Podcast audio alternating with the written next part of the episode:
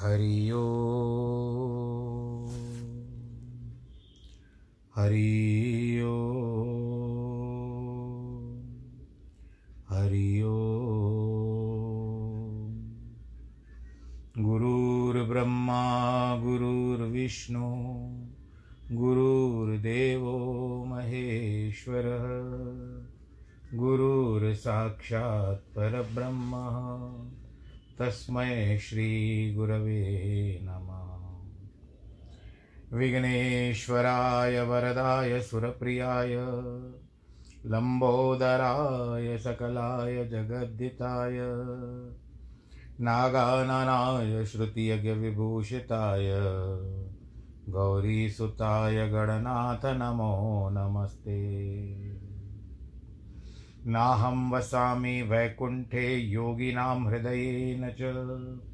मद्भक्तां यत्र गायन्ति तत्र तिष्ठामि नारद। जिस घर में हो आरती, चरण कमल चितलाय तहाँ हरि वासा करे, ज्योत अनंत जगाए। जहाँ भक्त कीर्तन करे, बहे प्रेम दरिया। तहाँ हरि श्रवण करे, सत्यलोक से आए। सब कुछ दीना आपने, भेंट करूँ क्या ना? नमस्कार की भेंट लो, जोड़ू मैं दोनों हाथ। जोड़ू मैं दोनों हाथ, जोड़ू मैं दोनों हाथ। शान्ताकारं भुजगशयनं पद्मनाभं सुरेशं विश्वाधारं गगनसदृशं मेघवर्णं शुभाङ्गं लक्ष्मीकान्तं कमलनयनं योगिभिर्दानगम्यं वंदे विष्णुं भवभयहरं सर्वलोकैकनाथं मङ्गलं भगवान् विष्णु मङ्गलं गरुडध्वज, मङ्गलं पुण्डरीकाक्ष मङ्गलायस्तनो हरि सर्वमङ्गलमाङ्गल्ये, शिवे सर्वार्थसाधिके, शरण्ये त्र्यम्बके गौरी, नारायणी नमोऽस्तु ते। नारायणी नमोऽस्तु ते, नारायणी नमोऽस्तु ते। श्रीकृष्णगोविन्द हरे मुरारे, हे नाथ नारायण वासुदेव श्रीकृष्णगोविन्द हरे मुरारे, हे नाथ नारायण वासुदेव हे नाथ नारायण वासुदेव श्रीनाथ नारायण वासुदेव हे नाथ नारायण यणवासुदेव, श्रीनाथनारायणवासुदेव, श्रीकृष्णगोविन्द, हरे मुरारे, हे नाथ नारायणवासुदेव हे नाथ नारायणवासुदेव हे नाथ नारायणवासुदेव नारायणं नमस्कृत्यं नरं चैव नरोत्तमम्। देवीं सरस्वतीं व्यास ततो जयमुदीरये कृष्णाय वासुदेवाय, हरये परमात्मने। प्रणतक्लेशनाशाय, गोविन्दाय नमो नमः। सच्चिदानन्दरूपाय, विश्वोत्पत्त्यादिहेतवे। तापत्रयविनाशाय श्रीकृष्णाय वयं नुमः। यं प्रव्रजन्तमनुपे, तमपेतकृत्यं द्वैपायनो विरह, कातर आजु आवह। पुत्रेति तन्मयतया, तर्वो विनेदो, तं सर्वभूतहृदयं मुनिमानतोऽस्मि मुनिमानतोऽस्मि। मुनिमानतोऽस्मि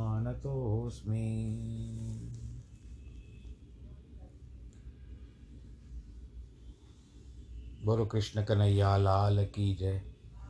श्रीमद् भागवत महापुराण की जय। आइए भक्तजनों, फिर से चलते हैं भगवान श्री कृष्ण के पावन चरण कमलों का सहारा लेते हैं। हम नवें स्कंद में हैं। नवा स्कंद जो चल रहा है, वर्तमान है इस समय श्रीमद् भागवत की कथा में। और हम लगभग अंतिम छोर की तरफ़ भी पहुँचने वाले हैं। धीरे धीरे रे मना, धीरे सब कुछ हो।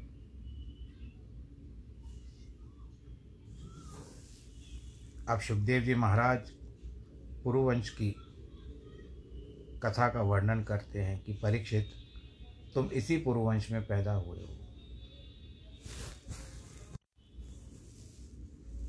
तुम इसी पुरुवंश में पैदा हुए हो।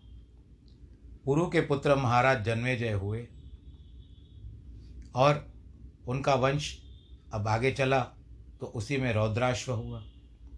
रौद्राश्व के घृताची अप्सरा से दस पुत्र हुए, ऋतेयु, कुक्षेयु आदि। इनमें से ऋतेयु के पुत्र रंतिवार हुए।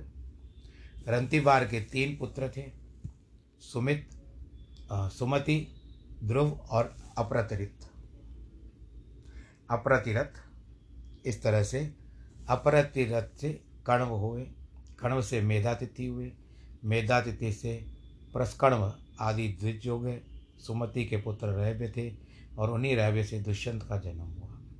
रहमे से। एक बार दुष्यंत वन में शिकार खेलने के लिए गए। चलते चलते कड़वाश्रम में पहुँचे।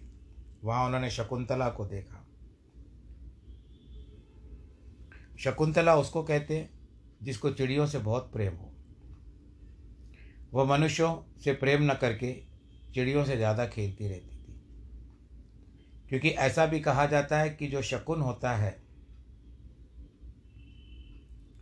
वो बड़ा अच्छा होता है। और पक्षी जो होते हैं ना, वो शकुन अच्छा लेकर आते हैं। जैसे कौवा लगभग बोलता है या कोई पक्षी बोलता है तो एक प्रकार के अच्छा शकुन माना जाता है।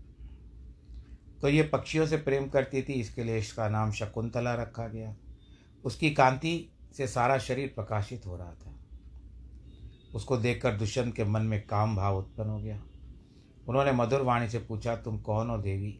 और वन में किसके लिए रहती हो? देखो, जैसे गोस्वामी तुलसीदास जी ने भगवान राम से कहलाया कि रघुबंध से न पर सहज सुबाऊ मन कुपंत पग धरई न काहू। वैसे ही दुष्यंत ने कहा, नहीं चेत पौरवाण ना मर्दमे रमते क्वचिम अर्थात हम पूर्वंशी हैं देवी, हमारे मन में कभी अर्ध में नहीं जाता, अधर्म में नहीं जाता। तुम अवश्य कोई सुकुमारी राजकुमारी पता होता है। यदि तुम ब्राह्मण कुमारी हो तो तुम्हारे प्रति मेरे मन में काम का भाव उधर न होता। शकुंतला ने कहा, आपका कहना ठीक है महाराज, मैं विश्वामित्र की बेटी हूँ। मुझे मेनका यहाँ छोड़ गई है। कड़वा ने हमारा पालन पोषण किया है। आपके नेत्र बड़े सुंदर हैं। आप बैठिए, हमारी पूजा ग्रहण कीजिए। आश्रम में निवार के चावल बने हैं। यदि आप रुचि हो तो भोजन कीजिए और यहीं रहिए। दुष्यंत ने कहा, देवी, तुम जो कह रही हो वह ठीक है, क्योंकि स्वयं ही वर्णते राज्ञाम कन्याम सदृशम वरम।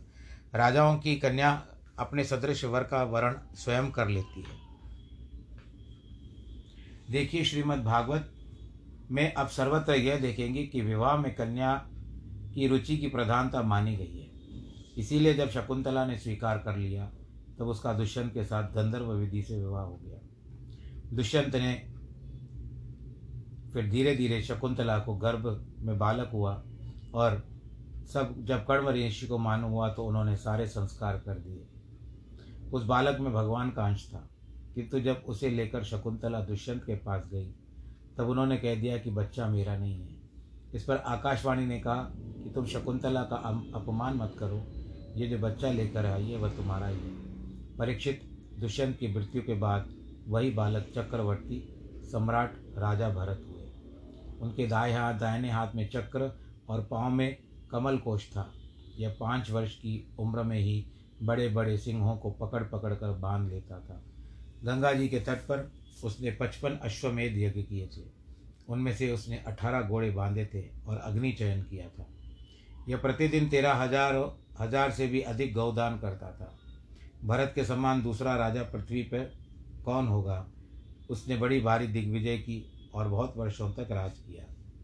ये भर भरत जो है, ये महाभारत का जो आप लोग देखते हो ना, ये वो राजा भरत है। भरत के पास साम्राज्य लक्ष्मी थी। निष्कंटक राज्य था। अंत में उसने निश्चय किया, ये सब चीज़ें झूठी है। प्राचीन काल में बड़े बड़े चक्रती वर्ती राजा, उनको अंत में यह विचार उदय होता था कि वह तो राजलक्ष्मी को मिथ्या समझते थे, सब कुछ छोड़कर भगवान का भजन करने लगते थे। परंतु अब के राजा इतने विचारवान नहीं है कि स्वयं वैराग्य हो। इसलिए भगवान ने सरकार को निमित्त बनाकर उनका राज्य छीन लिया और कहा कि चलो भजन करो। फिर भी यदि उसमें से भजन की रुचि किसी की नहीं होती, यही उनका दुर्भाग्य है। भगवान कृपा करके अपनी अपनी ओर बुलाते हैं, तब भी लोग वहाँ जाना नहीं चाहते। भरत की तीन पत्नियाँ थीं। उनमें यह विचार हुआ कि अपनों, हमको भरत समान पुत्र प्राप्ति नहीं होगी, तब देवताओं ने उनको वितत नामक एक पुत्र गोद में दे दिया। उसी से भरत का वंश चला। सुखदेव जी महाराज कहते हैं कि परीक्षित भरत के दत्तक पुत्र वितत से मन्यु हुए और मन्यु से पाँच पुत्रों की उत्पत्ति हुई। बृहतक्ष जय महावीर, नर और गर्ग। नर के संकृति हुए। संकृति के दो बेटे गुरु और रंतिदेव हुए। रंतिदेव की महिमा लोक परलोक सर्वत्र प्रसिद्ध है, क्योंकि रंतिदेव ने बहुत बड़े साम्राज्य को भी अपना नहीं माना। वेयद्वितस्य ददतो लब्धम। लब्धम बुभुक्षतः निष्कंचन्नस्य धीरस्य सकुटुम्ब से धीरतः। श्री उड़िया बाबा जी महाराज कहते थे कि दुनियादार लोग महात्माओं को नहीं देखते। उनके स्थूल शरीर को देखते हैं। जब उनसे पूछा जाता कि महात्माओं का दर्शन संसारी लोगों को कहाँ होता है, उनकी शरीर उनका शरीर क्या है, उनके दर्शन कैसे हो तो कहते, आकाश। महात्मा शरीर आकाश है, महात्मा का शरीर आकाश है। उसके कोटि कोटि ब्रह्मांड भ्रमण करते हैं। किसी के शरीर के अभिमान का नाम महात्मा नहीं होगा। महात्मा अतनु है, अशरीर है। यह हाल सम्राट रंतिदेव का था। वे वे अद्वित थे। आकाश ही उनका धन था। आकाश के सिवा कुछ दूसरा धन नहीं था। उनको जो कुछ मिले, वह दान कर देते और स्वयं भूखे रह जाते थे। दंड अथवा टैक्स से भी जो धन वसूल हो, उसको भी अपना मानते ही नहीं थे। कुछ भी उनके पास नहीं था। उनमें बड़ा धैर्य था। वे कुटुंब के साथ दुखपूर्वक अपना जीवन व्यतीत क्योंकि वे कोई चीज़ अपना नहीं मानते थे। एक बार उनकी अड़तालीस दिनों तक कोई वस्तु खाने को नहीं मिली। उनतालीसवें दिन जब कुछ घी, खीर और फल मिला तो उसी समय एक ब्राह्मण अतिथि आ गया। रंतिदेव ने समय पर आए हुए ब्राह्मण अतिथि को साक्षात भगवान समझकर श्रद्धा से सब कुछ दे दिया। ब्राह्मण खाकर चला गया। थोड़ा सा अन्न बचा था। वह कुटुंब को ले देकर रंतिदेव खाने लगे। तो एक शूत्र अतिथि आ गया। उसको भी खिलाकर जब खाने बैठे तब ऐसा अतिथि आया, जिसके साथ कुत्ते थे। उसने कहा, महाराज, हम बड़े भूखे हैं, हमारे कुत्ते भी भूखे हैं, हमको अन्न दो। राजा ने उसको बचा कुचा अन्न दे दिया। प्रार्थना की, प्रभु, कुत्ते के रूप में भी आप ही हैं, उनके मालिक स्वरूप, रूप में भी आप हैं। देखो, यह होता है भक्तों का चरित्र। आपने सुना होगा, एक बार जब नामदेव रोटी बना रहे थे, तब एक कुत्ता रोटी लेकर भागा। वे कटोरी में घी लेकर उसके पीछे कहते हुए, दौड़े कि प्रभु, अभी मैंने रोटी को न, घी नहीं लगाया है। रोटी में घी लगा दो, फिर खाओ। इसी तरह एक दूसरा महात्मा जब गंगा स्नान करने जा रहा था, करके जा रहा, जा रहे थे तो एक दुष्ट ने थूक दिया। महात्मा फिर स्नान करने चले। फिर जब, फिर थूक दिया तो इस प्रकार उस दुष्ट ने एक सौ आठ बार थूका तो महात्मा ने इतनी बार स्नान किया, जब थूकते थूकते थक गया तो उसने क्षमा मांगी। महात्मा बोले, भले मानुष, तुम्हारी कृपा से मेरा एक सौ आठ डुबकियाँ गंगा जी में लग गई। मैं तो धन्य हो गया। यदि तुम मुझ पर नहीं थूकते तो मैं एक ही स्नान करके चला जाता था। भाई, अब वो तो सहन शक्ति होनी चाहिए महात्मा की। तो ऐसी दृष्टि है कि महात्माओं की, कि दूसरे को पतित देख कर कह कर कि शूद्र कहकर तिरस्कृत करना महात्माओं की दृष्टि नहीं है। महात्मा की दृष्टि है सबके अंदर एक परमात्मा दर्शन करके अपने आप को आनंद में मन लेना। घृणा दोष से अपना दृष्टि दूषित करना महात्मा का स्वभाव नहीं है। तो कुत्तों ने, कुत्तों और चांडाल को अन्न देकर रंतिदेव पास थोड़ा पानी बचा रहा हो पीने बैठे। तो इतने में फिर क्या हुआ? एक कसाई आया, उसने कहा, मैं बहुत प्यासा हूँ महाराज।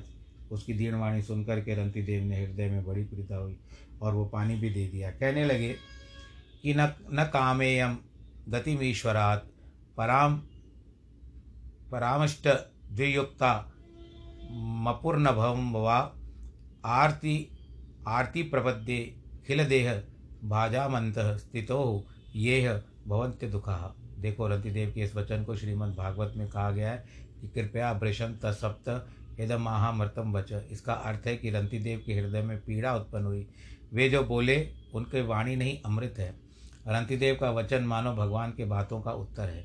भगवान ने पूछा, तुम क्या चाहते हो? रंतिदेव जो कहे, जो चाहिए मांग लो। परम गति चाहते हो तो मांग लो। आठों रिद्धि सिद्धि चाहिए, मांग लो। बोलो, सही है, क्या चाहिए? रंतिदेव बोला, महाराज, यह चाहता हूँ कि संपूर्ण प्राणियों के हृदय में मैं बैठ जाऊँ। भगवान ने कहा, सबके हृदय में पहले बैठा हुआ हूँ।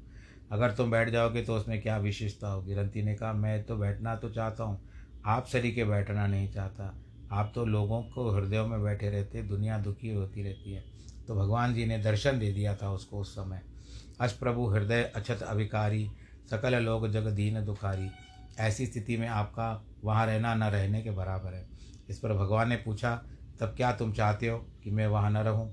रंती देव बोले, नहीं महाराज, मैं यह चाहता हूँ कि आप तो अपने स्थान पर खूब आनंद से बैठिए, रहिए और सर्वज्ञ साक्षी बन जाइए। मैं भी चाहता हूँ कि जगत के जीवों को अपने अपने पुण्यों का फल मिले और सुखी रहे। परंतु इनके साथ मेरा इरादा यह है कि जीवों के पास पाप का फल जो दुख है, प्रभु दुख में ये जीव विकल हो जाते हैं। तो जब वो दुखी हो तो उनके हृदय में उस समय मैं उनको सराहना दूँ। मैं दुख भोगूँ, उनको, उनके मन को मैं समझाऊँ। जैसे कहते हैं ना, मन को, अपने मन को किस तरह से समझाना है तो रंती देवी हम मांगते हैं। संसार के जब सीव जब सीख, सुखी हो जाए तो उस समय फिर आप आ जाइए। आरतिम प्रपद्ये खिल देह भाजाम, अंतस्थितो ये न भवंत्य दुखा। इसका अर्थ है कि अखिल देह भाजम अंत स्थिति अखिल देह भाजम, आतिम प्रतिप्रबद्धे, अर्थात संपूर्ण देहदारियों के भीतर बैठक भीतर बैठकर संपूर्ण प्राणियों के दुख को मैं ले लूँ, मेरे ऊपर आने चाहिए वे दुख। भगवान ने पूछा कि इससे क्या होगा? रंतिदेव रंतिदेव ने कहा, यही होगा कि जब सुखी हो जाएँगे, आप भी सुखी रहेंगे, आपके दास जी में भी सुखी रहेंगे और उसके दुख अकेले मैं भोगता रहूँगा। रंतिदेव ने कहा कि इस कसाई को थोड़ा सा जल पिला देने से मेरी भूख मिट गई, प्यास बुझ गई। परिश्रम से जो परिश्रम, शरीर में थकान और कमज़ोरी आ गई थी, वह भी दूर हो गई। मेरा धैर्य चला गया, ये शोक मोह का भी निवारण हो गया।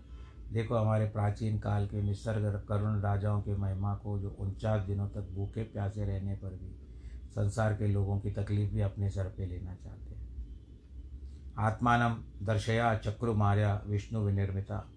उन्होंने कहा कि देखो राजा, न तो यहाँ कोई शूद्रा आया था, न कोई चांडाल आया था और न कोई कसाई आया था। यह सब तो हमारी माया थी, जिसने दुनिया को लोगों से देख ले कि दूसरों के दुख का निवारण करने के लिए, उनको सुख पहुँचाने के लिए कैसी उदार वृत्ति होनी चाहिए। निसर्ग करुणा का क्या स्वरूप है? रंती देव ने सबको नमस्कार किया और उसकी भगवान के चरणों में मेरी भक्ति बनी रहे। इसके बाद उन्होंने अपने चित्त को अनन्य भान से ईश्वर में लगा दिया। उनके सामने से भगवान की गुणमयी माया ऐसे हट गई, जैसे जागने पर स्वप्न हट जाता है। रंतिदेव के संग प्रभाव से जितनी भी प्रजा थी, सब नर नारायण परायण हो गई। बोलो नर नारायण भगवान की जय। ईश्वरालंबनम चितम कुर्वतो। नन्यराधस माया गुणमयी राजान स्वप्नवत प्रयत्नशीलियत। तत्प्रसंगानुभावेन रंति देवा नुवर्तिन अभवन योगिन सर्वे। नारायण परायण।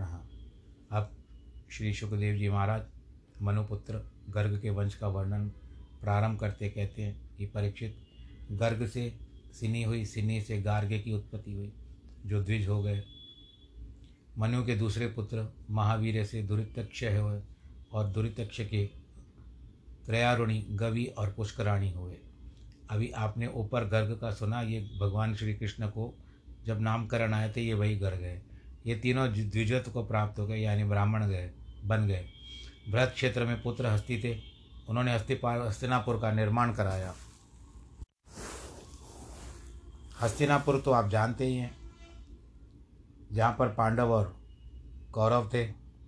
और आज के समय में वो दिल्ली में मेरठ, दिल्ली के आसपास माना जाता है, उत्तर भारत की तरफ़। तो इस तरह से हस्तिनापुर का निर्माण कराया। हस्ती के तीन पुत्र हुए अजमेर द्विमीड और पुरमीड ऐसा भी कहा जाता है कि ये जो अजमेर है, इसी के नाम पर अजमेर नामक, बाकी मैं पक्का नहीं कह रहा हूँ, मैंने इसे सुना है। अजमेर के पुत्र प्रिय में ब्राह्मण हो गए। अजमेर के द्वितीय पुत्र बृहदिशेषु बृहद्वन बृहदुनेशु बृहदकाय बृहदकाय से जयद्रथ, उनके विशद और विशद के सेनजित। सेनजित के चार पुत्र हुए, रुचिराश्व दृढ़ धनु काश्य और वत्स। देखो श्रीमद् भागवत में तो श्री सुखदेव जी के गृहस्थ धर्म की इतनी चर्चा है परंतु महाभारत में बड़े विस्तार से वर्णन है। अब ब्रह्मदत्त से विश्वक्सेन की उत्पत्ति हुई। विश्वक्सेन ने जैगिष्य उपदेश से योगी तंत्र का निर्माण किया। विश्वक्सेन से उदस्त उदक भल्लाद हुए। इस तरह से आ, संतान एक के पीछे एक संतान होगी रही चलती गई और बालक उत्पन्न होते रहे। अब सुखदेव जी महाराज कहते हैं कि परीक्षित मुदगल, पुत्र दिवोदास से मित्रेय और फिर उनके चवन, सुदास, सहदेव और सोमक चार पुत्र हुए। इसी वंश में चल करके द्रुपद हुए। द्रुपद की पुत्री द्रौपदी हुई और दुष्ट दुम्न पुत्र हुए। दृष्ट दुम्न ने दृष्ट केतु हुए। उनकी सभी संज्ञा पांचाल हुई। अजमेर का एक अन्य पुत्र था, ऋक्ष।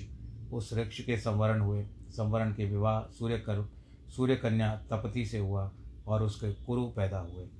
कुरु के चार पुत्र हुए। परीक्षित सुधनु, जुनहु और निशिदाश्व।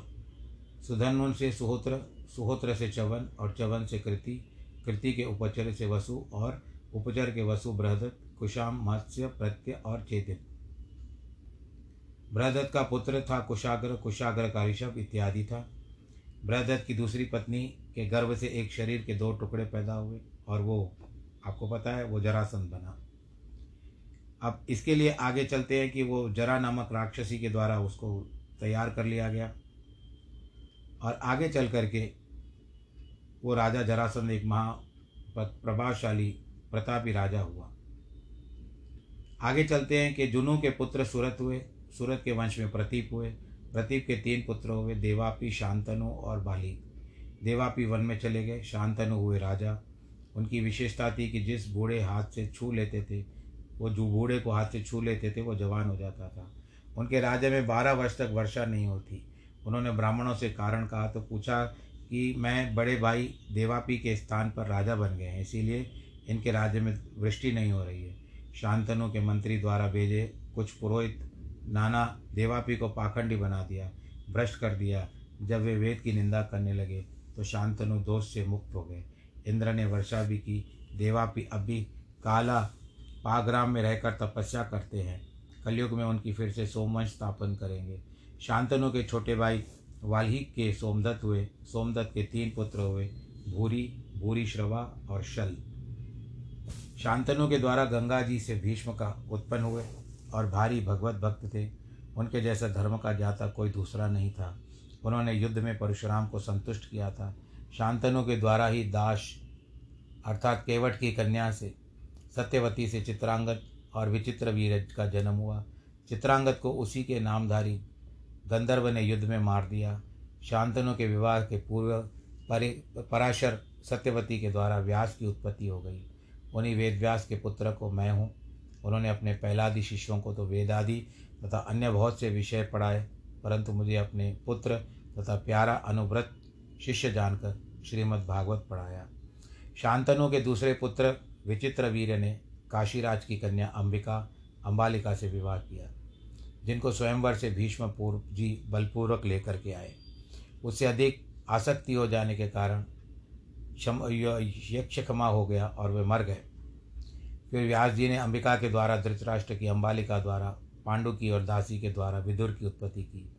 धृतराष्ट्र के गांधारी द्वारा दुर्योधन आदि सौ पुत्र हुए और दुशला नामक की कन्या हुई। पांडु को शाप आगे हो गया था कि इसलिए उसकी वंश देवताओं से चला। कुंती से धर्म वायु इंद्र के द्वारा युधिष्ठर भीम अर्जुन हुए हुए आ, इंद्र के द्वारा युधिष्ठर भीम अर्जुन हुए और नाथस्य एवं दस्र आदि अश्वनी कुमार द्वारा नकुल और सहदेव हुए। इन पाँचों पांडवों को की पत्नी द्रौपदी के पाँच पुत्र हुए युधिष्ठर से प्रतिबद्ध, वंद्य, भीमसेन से भीम से श्रुतसेन, अर्जुन से श्रुतकीर्ति, नकुल से शतानिक और सहदेव से श्रुतकर्मा। इसकी दूसरी, इनकी दूसरी पत्नियाँ भी थी, जिनके पुत्र हुए। भीम द्वारा काली से सर्वगत हुए। सुभद्रा से अर्जुन द्वारा अभिमन्यु की उत्पत्ति हुई। परीक्षित से उनकी अभिमन्यु से तुम हुए हो। जब तुम सब अश्वत्थामा के अस्त्र से भस्म हो रहे थे, तब भगवान श्री कृष्ण ने तुम्हारी रक्षा की थी। तुम्हारे भी चार पुत्र हैं, जन्मेजय, श्रुतसेन, भीमसेन और उग्रसेन। जब जन्मेजय को मालूम होगा तक्षक से तुम्हारी मृत्यु हुई तो वह सर्प सत्र करेगा, यज्ञ करेगा। उसके बाद वह अश्वमेध यज्ञ करेगा। उसकी वंश परंपरा बहुत बड़ी चलेगी। जन्म, जन्मेजय के वंशज नेमी चक्र, हस्तिनापुर के बाढ़ से बह जाने में कौशाम्बी में जाएगा। वह वंश के कविरत होगा। कविरत के बाद वृष्टिमार मेधावी आदि होंगे। इस प्रकार मगध देश के राजा जरासंत जो आदि जो राजा हैं, उनका वंश रिपुंजय तक चलेगा और उसके बाद समाप्त हो जाएगा। इस तरह से ये सारे नियम बताए गए हैं। बाकी जो यहाँ पर प्रसंग आज पूरा होने को हो रहा है तो फिर नया आरंभ करूँगा तो लंबा हो जाएगा और समय थोड़ा बचा है। इसके लिए आप केवल इतना करें कि इसी बीच प्रभु श्री ना, नारायण जी का श्री कीर्तन करें। श्रीमन हम करेंगे आपके साथ मिल के। जितना समय हो सकता है, श्रीमन नारायण की धुनी लगाते हैं। आइए आज सब मिल के भगवान श्री नारायण, क्योंकि अभी भागवत का दसवां स्कंद आरंभ होने वाला है। आज कल में आरंभ हो जाएगा। कल नहीं भी तो परसों अवश्य होगा, पर कल तो कथा होगी होगी।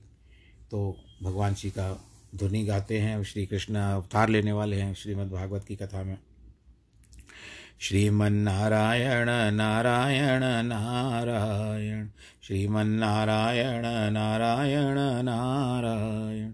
भजमन नारायण नारायण नारायण। श्रीमन्नारायण, नारायण नारायण। जय जय नारायण नारायण नारायण। सत्यनारायण, नारायण नारायण, सत्यनारायण, नारायण नारायण, श्रीमन्नारायण, नारायण नारायण, श्रीमन्नारायण, नारायण नारायण, गोविंद नारायण नारायण नारायण, गोविंद नारायण नारायण नारायण, श्रीमन्नारायण नारायण नारायण, जय जय नारायण नारायण नारायण, बद्री नारायण नारायण नारायण, लक्ष्मी नारायण नारायण नारायण, लक्ष्मी नारायण नारायण नारायण, सूर्य नारायण नारायण नारायण, सूर्य नारायण नारायण नारायण, भजमन नारायण नारायण नारायण, भजमन नारायण नारायण नारायण तुझमें नारायण नारायण नारायण तुझमें नारायण नारायण नारायण मुझमें नारायण नारायण नारायण मुझमें नारायण नारायण नारायण, सब में नारायण नारायण नारायण सब में नारायण नारायण नारायण, बोलो नारायण नारायण नारायण, बोलो नारायण नारायण नारायण, श्रीमन्नारायण, नारायण नारायण, श्रीमन्नारायण, नारायण नारायण, बोलो नारायण भगवान की जय श्रीमद् भागवत महापुराण की जय। आज के आनंद की जय। तो भगवत प्रेमियों, आप सब लोग अपना ध्यान ज़रूर रखिएगा। कोरोना काल, तीसरी लहर आ रही है, पर आप आप लोग का ध्यान रखेंगे तो कुछ भी नहीं होगा।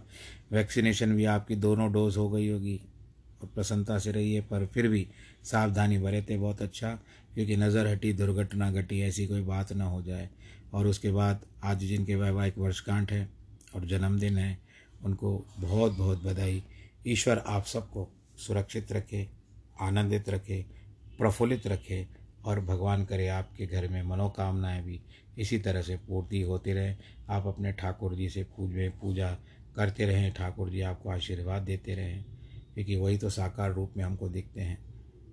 बाकी सब ठीक। सर्वे भवंतु सुखिना सर्वे सन्तु निरामया। सर्वे भद्राणी पश्यंतु माँ कश्चित् भाग भवेद नमो नारायण।